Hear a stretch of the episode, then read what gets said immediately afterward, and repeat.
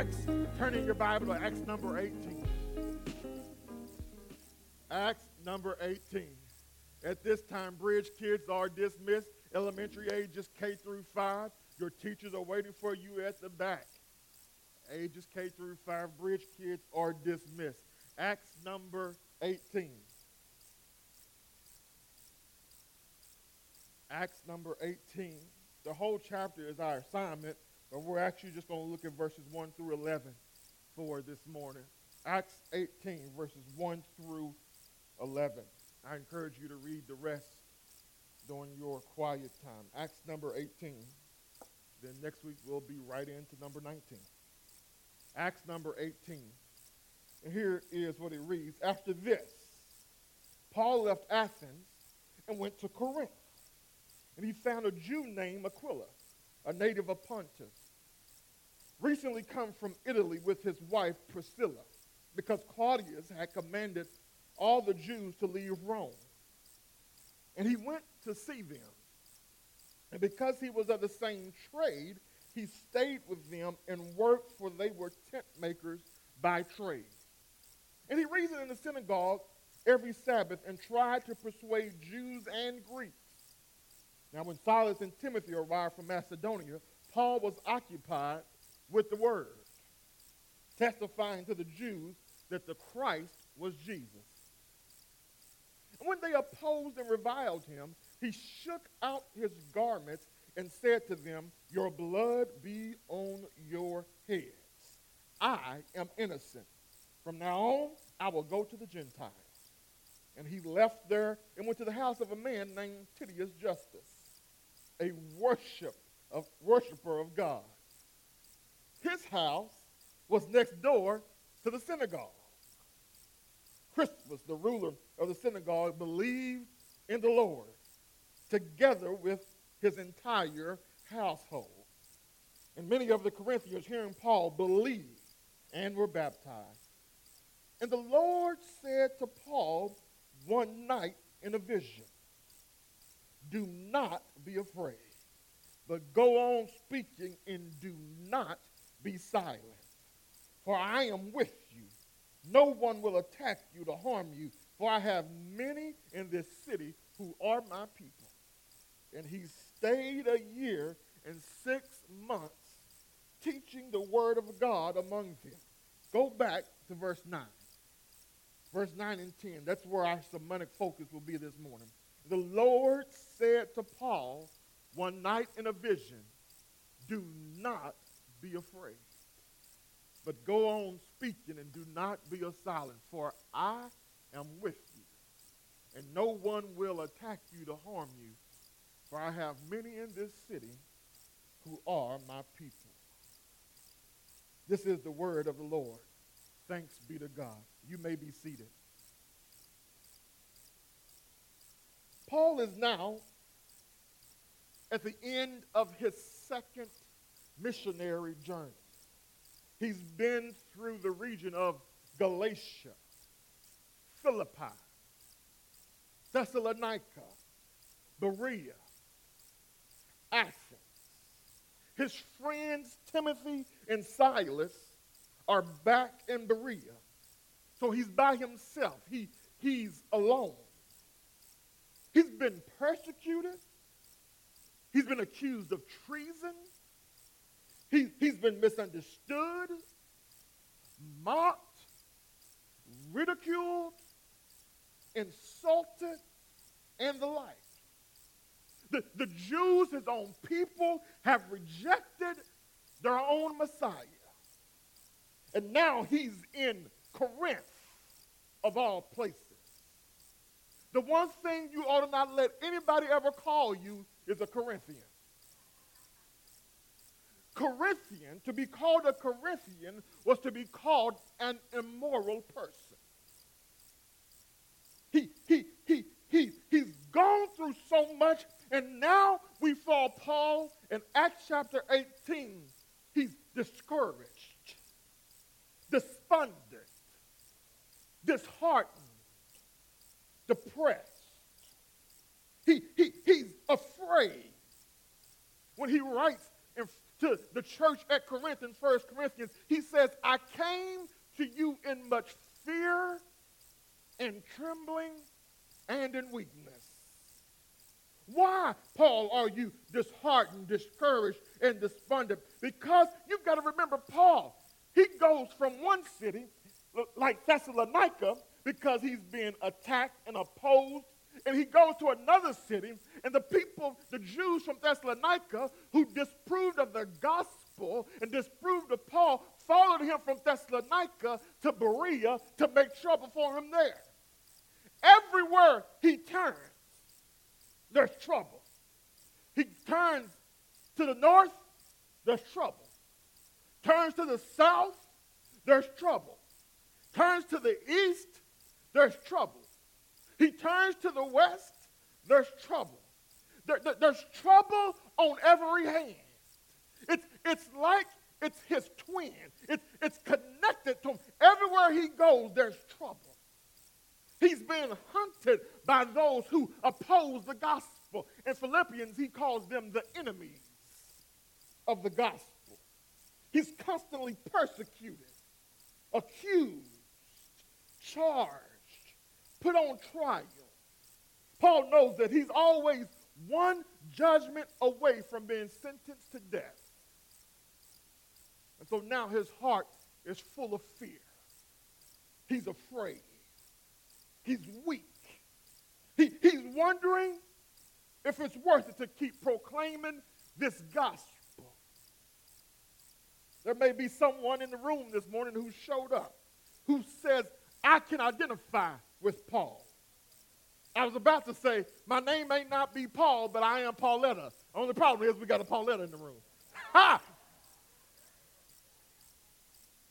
But somebody in here can say, I can identify with Paul because I showed up this morning with a smile on my face, but in my heart, I'm discouraged. I'm disheartened. I'm despondent. And Brandon, I'm just one throw away from throwing in the proverbial towel. You showed up this morning because in knowing that life seems to be full of trouble. There's trouble on every hand. The marriage is fragile. Kids are going wild. The boss seems to criticize every minor detail of your work. Your coworkers are going nuts. You walked in discouraged this morning. So the question on the table for us this morning is, how do we deal with discouragement? Even in ministry, we get discouraged. I show up some Sunday mornings with discouragement in my heart for a number of different reasons. We all have to deal with discouragement. And so Paul here, he's discouraged. He's doing all the right things, but all the wrong things keep happening. Have you been there before? How do we deal with this discouragement? I'm glad you asked. Look at Acts chapter 18, verse 8. In the midst of Paul's discouragement, fear, and weakness, the Lord himself shows up. And he says to Paul, Paul, do not be afraid, but go on speaking and do not be silent. Why? For I'm with you. And no one will attack you to harm you. For I have many in this city who are my people. Church, Christ's word to the discouraged, the despondent, the disheartened, the fearful, and the weak, those who are on the brink of giving up. God's word to you this morning is don't be full of fear, don't be afraid, keep going. Keep living out your calling. Don't give in to the discouragement. Don't give in to the enemy. Don't give in to the opposition. Don't give in to the situation or the circumstance. Keep on going. God's word for somebody in the house today is it's always too soon to quit. Oh, y'all gonna make me preach up in here, up in here. Not only is that a good word for some individual, but I think that's a good word for the Bridge Church on their 2-year anniversary. God's word to the Bridge Church this morning is it's too soon to quit now. We can't give give up now. We've come too far from where we've started, and I just don't believe that he's brought us this far to leave us now. It's too soon to quit now. And friends, yes, I know even on this morning as a church, we have reasons to be discouraged. We're still not 100% financially independent. There's insecurity concerning this facility, a long-term building solution. Attendance is like a roller coaster. It's up one Sunday and down the next Sunday. We haven't seen as much fruit as we like from the community. But Christ's word to us this morning is be encouraged. Remain faithful. Don't stop. Don't give up now. Keep working. Keep witnessing. Keep worshiping. Keep serving. Keep praying. Keep trusting. It's too soon to quit now. Okay, you want some Bible. Look for here. Christ says the reason you ought not be afraid, the reason you ought not give up, he says, first of all, is because I'm going to give you the promise of my presence. Look at verse 10, the A part of verse 10. Christ says to Paul in verse 10a, he says, you ought not be afraid. Keep on speaking. Keep on doing your ministry. Keep on doing your thing because I am with you. Christ says to Paul and to us that you don't have to pray, have to be afraid. You don't have to. You can continue in ministry because I'm with you. In the Greek text, it literally says, this is how it reads. I am with you. Rewind, press play, because you got confused by my wife laughing. It literally says, I am with you. The reason the double pronoun is there, I am, is because Christ is as if he's pointing to himself to say, I, Jesus, am with you. I myself am with you. It's as if Jesus stopped and says to Paul, remember my resume. I'm the same one that can speak to a raging storm, say, peace be still, and the storm has to be still. I am the one who can give sight to the blind. I am the one who can raise dead men from the grave. I am the one that took two fish and 5 loaves of bread and fed 5,000 men, not counting the women and the children. I am the same Christ who defeated sin, Satan, and death when I rose from the grave right early Sunday morning. That's Christ. I myself am with you. And that by itself ought to be peace for somebody in the room today. You're feeling discouraged. You're feeling alone. You're ready to give up. You're contemplating suicide. And Christ says to you, I'm with you. Let my presence comfort you. Friends, this is oftentimes how God comforts those of his people. Let me see if I can call some witnesses here this morning. Come here, Joseph. Come here, Joseph. Joseph, I just told my brothers a dream, and the next thing you know, I'm in a pit. And the next thing I know after being in a pit is that now I've been sold into slavery. And Joseph's testimony this morning is, even when I was in slavery, my master was able to look at me and see that God's favor was on me. Because my master even said that the Lord was with him. Okay. That same master, Potiphar, had a wife. She looked at Joe and she said, Joe, I want some Joe.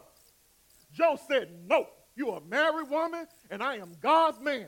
So no to some Joe. Potiphar's wife says, no. You're not going to reject me. Women do not like to be rejected in the Bible.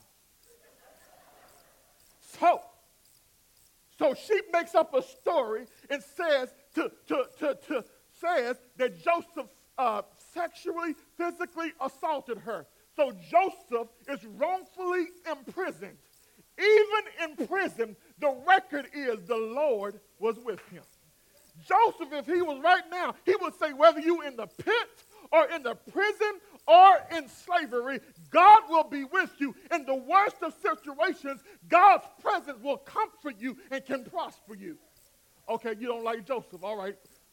Move, Joseph. Let me call Joshua. Joshua says, I've just been second in command to Moses. Moses done led the children of Israel. They even went to the wilderness. They were in there for 40 years. It took us a long time to make a 3-day trip, but that's all right. Moses was my leader.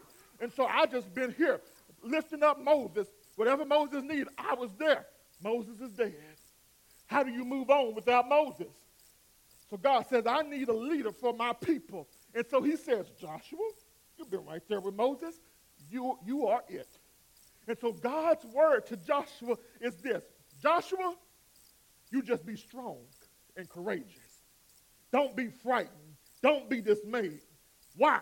For the Lord your God is with you wherever you go. As I was with Moses, so I will be with you. And so God's word to us this morning is, if you're feeling lonely, if you're feeling discouraged, don't forget I'm with you.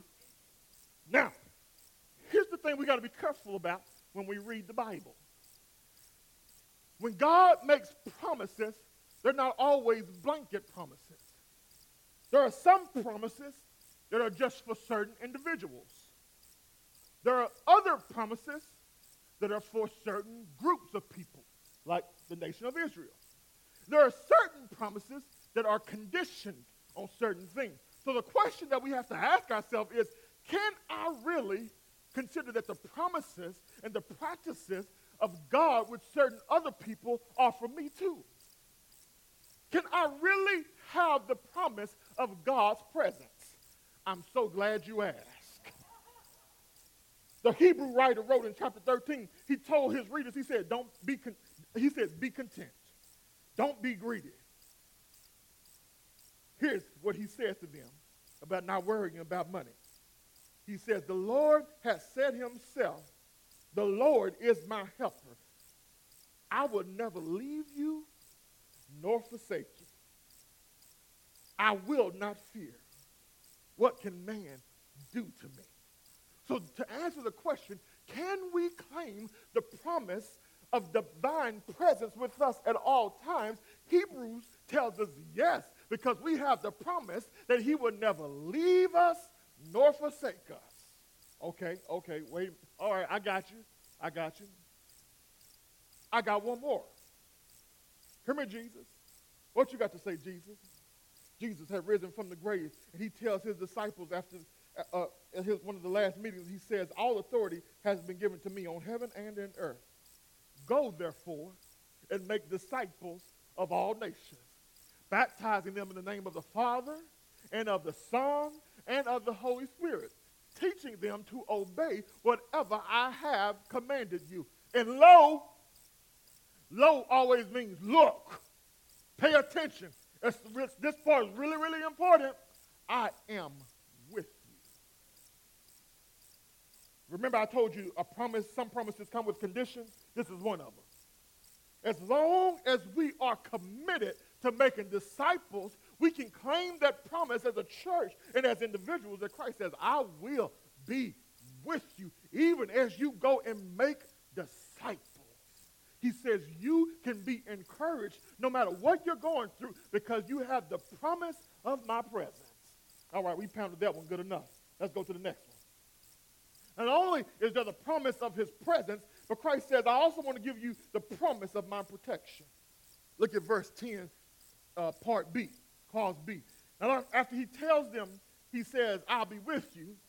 He says, and no one will attack you to harm you.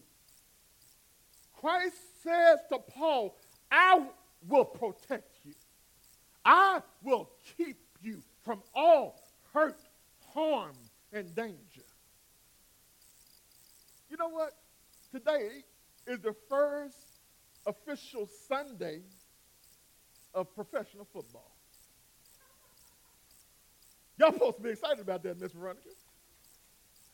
In honor of professional football in 2018, which will eventually lead to the crowning of the Dallas Cowboys as the Super Bowl champions, in the name of Jesus, I pray.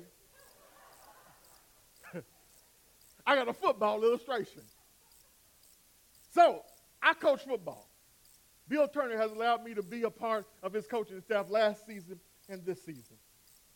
In football, you've got three primary parts of the game. You've got the offense, the defense, and you got special teams. Special teams, that's punting, kicking, those kind of things. Forget about that for now. The offense, their job is to take the ball and to reach the goal of getting to the end zone, which leads to the scoring of a touchdown. That's how you get points. The other part is the defense. Defense, their responsibility is to keep the offense from reaching their goal. In order for the offense to reach their goal of scoring a touchdown, they have two options. One, they can run the ball. Quarterback takes the ball from the center, and he hands it off to a running back, and he just runs to try to make a touchdown. That's one option. I like that. I said I like that. The second option is passing the ball. Right, Elliot?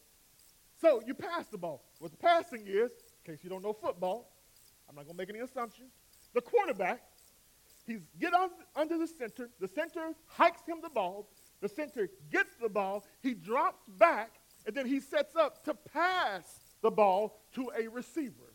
The receiver receives the ball from the quarterback. Here's the only problem. The defense does not want the quarterback to throw the ball. So what the defensive coach does is he sends players rushing at the quarterback to tackle him.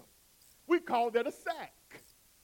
He may send 3, he may send 4, he may send 5, he can even send 6 people to try to rush the quarterback to tackle him. So what's the offensive counter? They have some big guys. We call them men. There are at least 5 big guys, and their job is to protect the quarterback. To protect the quarterback, they are told to make a pocket around the quarterback so he can stand there, survey the field, and find the open man and make his throw completely. They are taught to form a pocket. A pocket simply looks like a semicircle. And when you have that pretty semicircle, it gets the coaches really happy. And as long as you are blocking the opposition and keeping them from the quarterback is able to hopefully accomplish his goal. In order for the quarterback to accomplish his goal, he needs those men up front to form the pocket. That's called protection. You said, Brandon, you gave us that football illustration for what? Because Jesus says, I will be your personal pocket of protection. Jesus says, I'm the real man. I will keep you from all hurt, harm, and danger. You said, Brandon, give me some Bible. The Lord is my refuge, a very present help in the time of trouble. God says, I will be your pocket. I will be your protection. So even if you're feeling discouraged, people giving you hell on work, God says, I'm your pocket. You don't have to get revenge. I'm your pocket. You're catching hell on every hand. God says, I'm your pocket. I got you. We got too many women in this church. Y'all should be shouting right now with this illustration. Christ says, I'll give you a promise of my presence. We're talking about dealing with discouragement. No, I'll give you the promise of my protection. And then he says, I'll give you the promise of my people, 10 seed. Christ says, the other reason you can keep on going is because I have many people in this city. Now, let's think about this. The gospel and the proclaimer of the gospel just came to Corinth. Paul has just arrived to Corinth. So the gospel is just now getting to Corinth. How is it that Christ can say that he has many people in this city? If the gospel just got there, how is it that Christ knows that he has many people in this city? He doesn't say, I have many people in this region. He says, I have many people in this city. Paul just got to that city, which means that the gospel just got to that city, but yet Christ is saying, I have many people in this city. How do you know that? Because Christ knows that God is out before the foundation of the world. God has chosen a people for himself. And so Christ knows that it is through the ministry of Paul that he will have a people for him in this city. In other words, they're not saved yet, but through Paul's ministry, they will be saved. What's your point, Brandon? In other words, in times of discouragement, God oftentimes encourages us by giving us the assurance that we will be successful. Remember, there's no people yet that he doesn't have a large group of people. Christ doesn't yet have a large group of people in the city. But Christ prophesies he will have many people in the city, and it's through the ministry of Paul that will happen. Watch this. Christ merely tells him he will have some success in the city. Here's what he doesn't tell him. He doesn't tell him when the success will come. He doesn't tell them how many people will be saved from his ministry. All he does is he tells them, you'll have some success in this city. Here's God's words for the Bridge Church this morning. We will see fruit from our work, but it's going to happen in God's own time. Our job, you can clap on that, thank you. I said y'all can clap on that. Oh. We don't have to mass produce fruit. Our job is simply to plant the seed. And then we let the water of the word and the soil of the Holy Spirit do the work. I got my towel. I'm just enjoying this.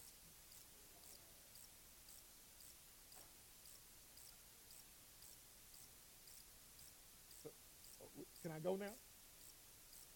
So, God says to the Bridge this morning, there will be fruit. Don't worry about fruitfulness. You just worry about the faithfulness.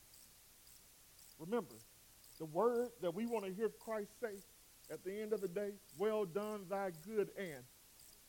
He won't say good and fruitful servant.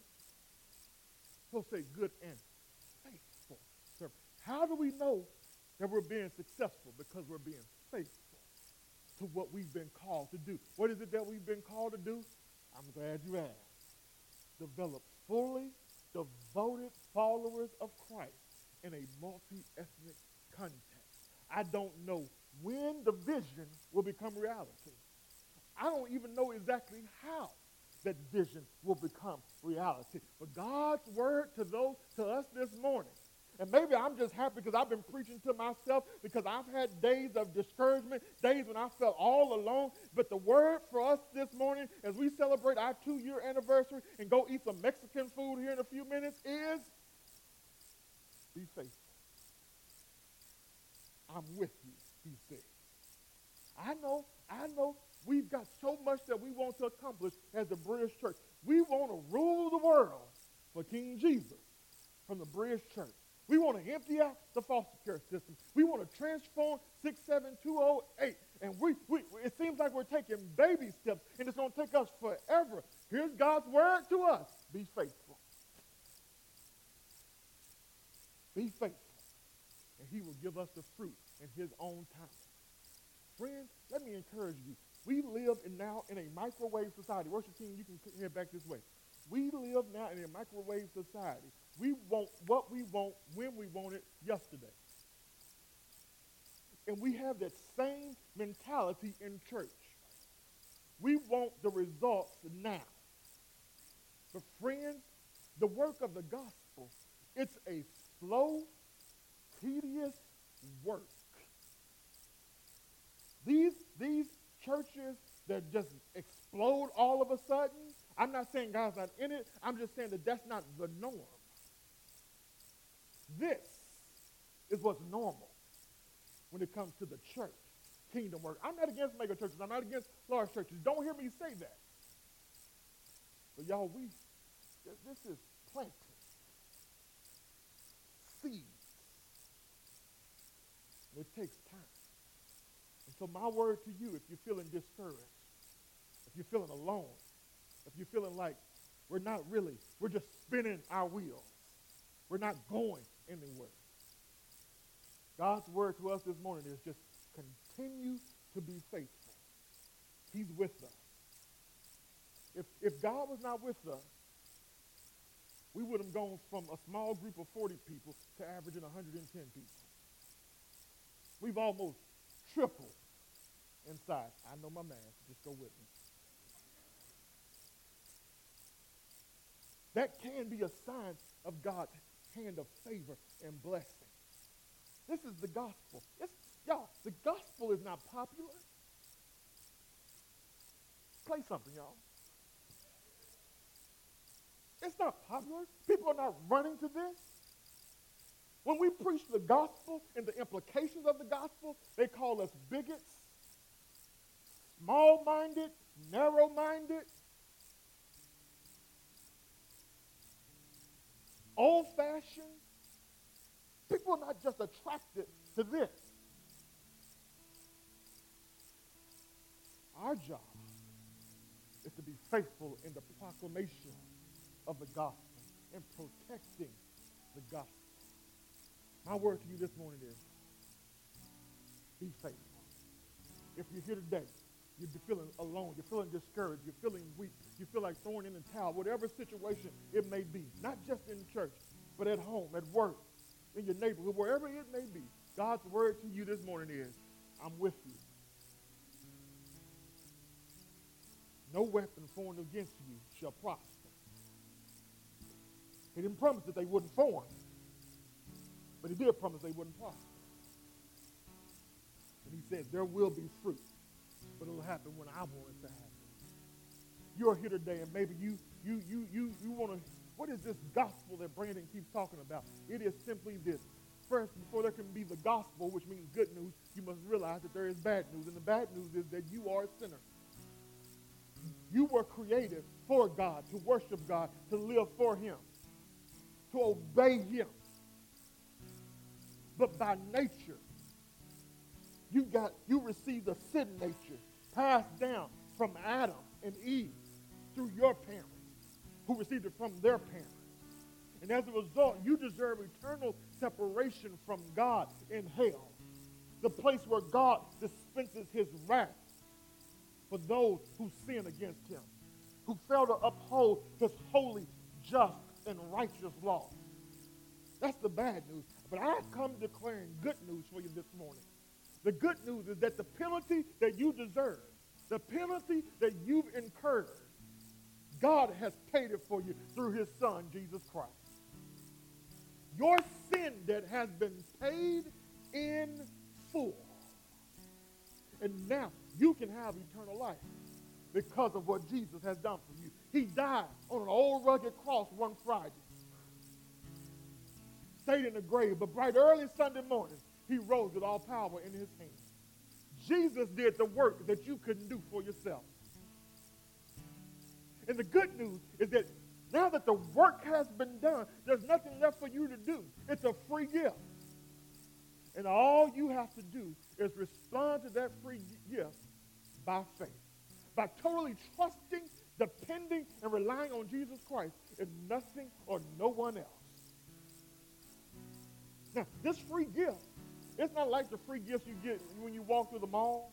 They say, yeah, we'll give you free this and that if you do such and such and such and such. And next thing you know, you're sitting through a 4-hour presentation. And you know, I'm not buying this. I couldn't afford it. I couldn't do it if I wanted to. I just came here for the free ticket. Christ has paid it in full. All you have to do is trust. It's by grace. It's a free gift. We're offering it to you this morning. Will you receive it by faith or reject it? If you reject it, here's what Paul said to those who rejected the gospel here in Acts 18. He says he shook off the dust. And he said, your blood is upon your own head. You're responsible for your own unbelief.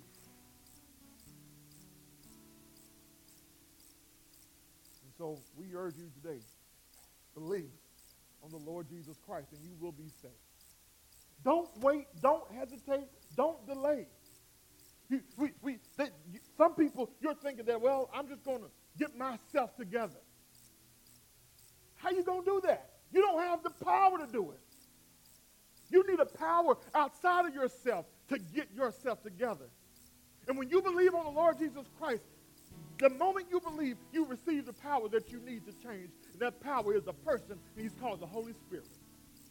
And he will do for you what you cannot do for yourself. And so we've got it all backwards. If you think that you need to clean up yourself first before you come. God works completely different. He says, come, and then I'll clean you up. Let's think. Friends, as we continue into now this third year of ministry, we must keep Jesus at the center. Jesus must remain the center of our lives and of the church. Nothing else. Jesus. Let's sing that together.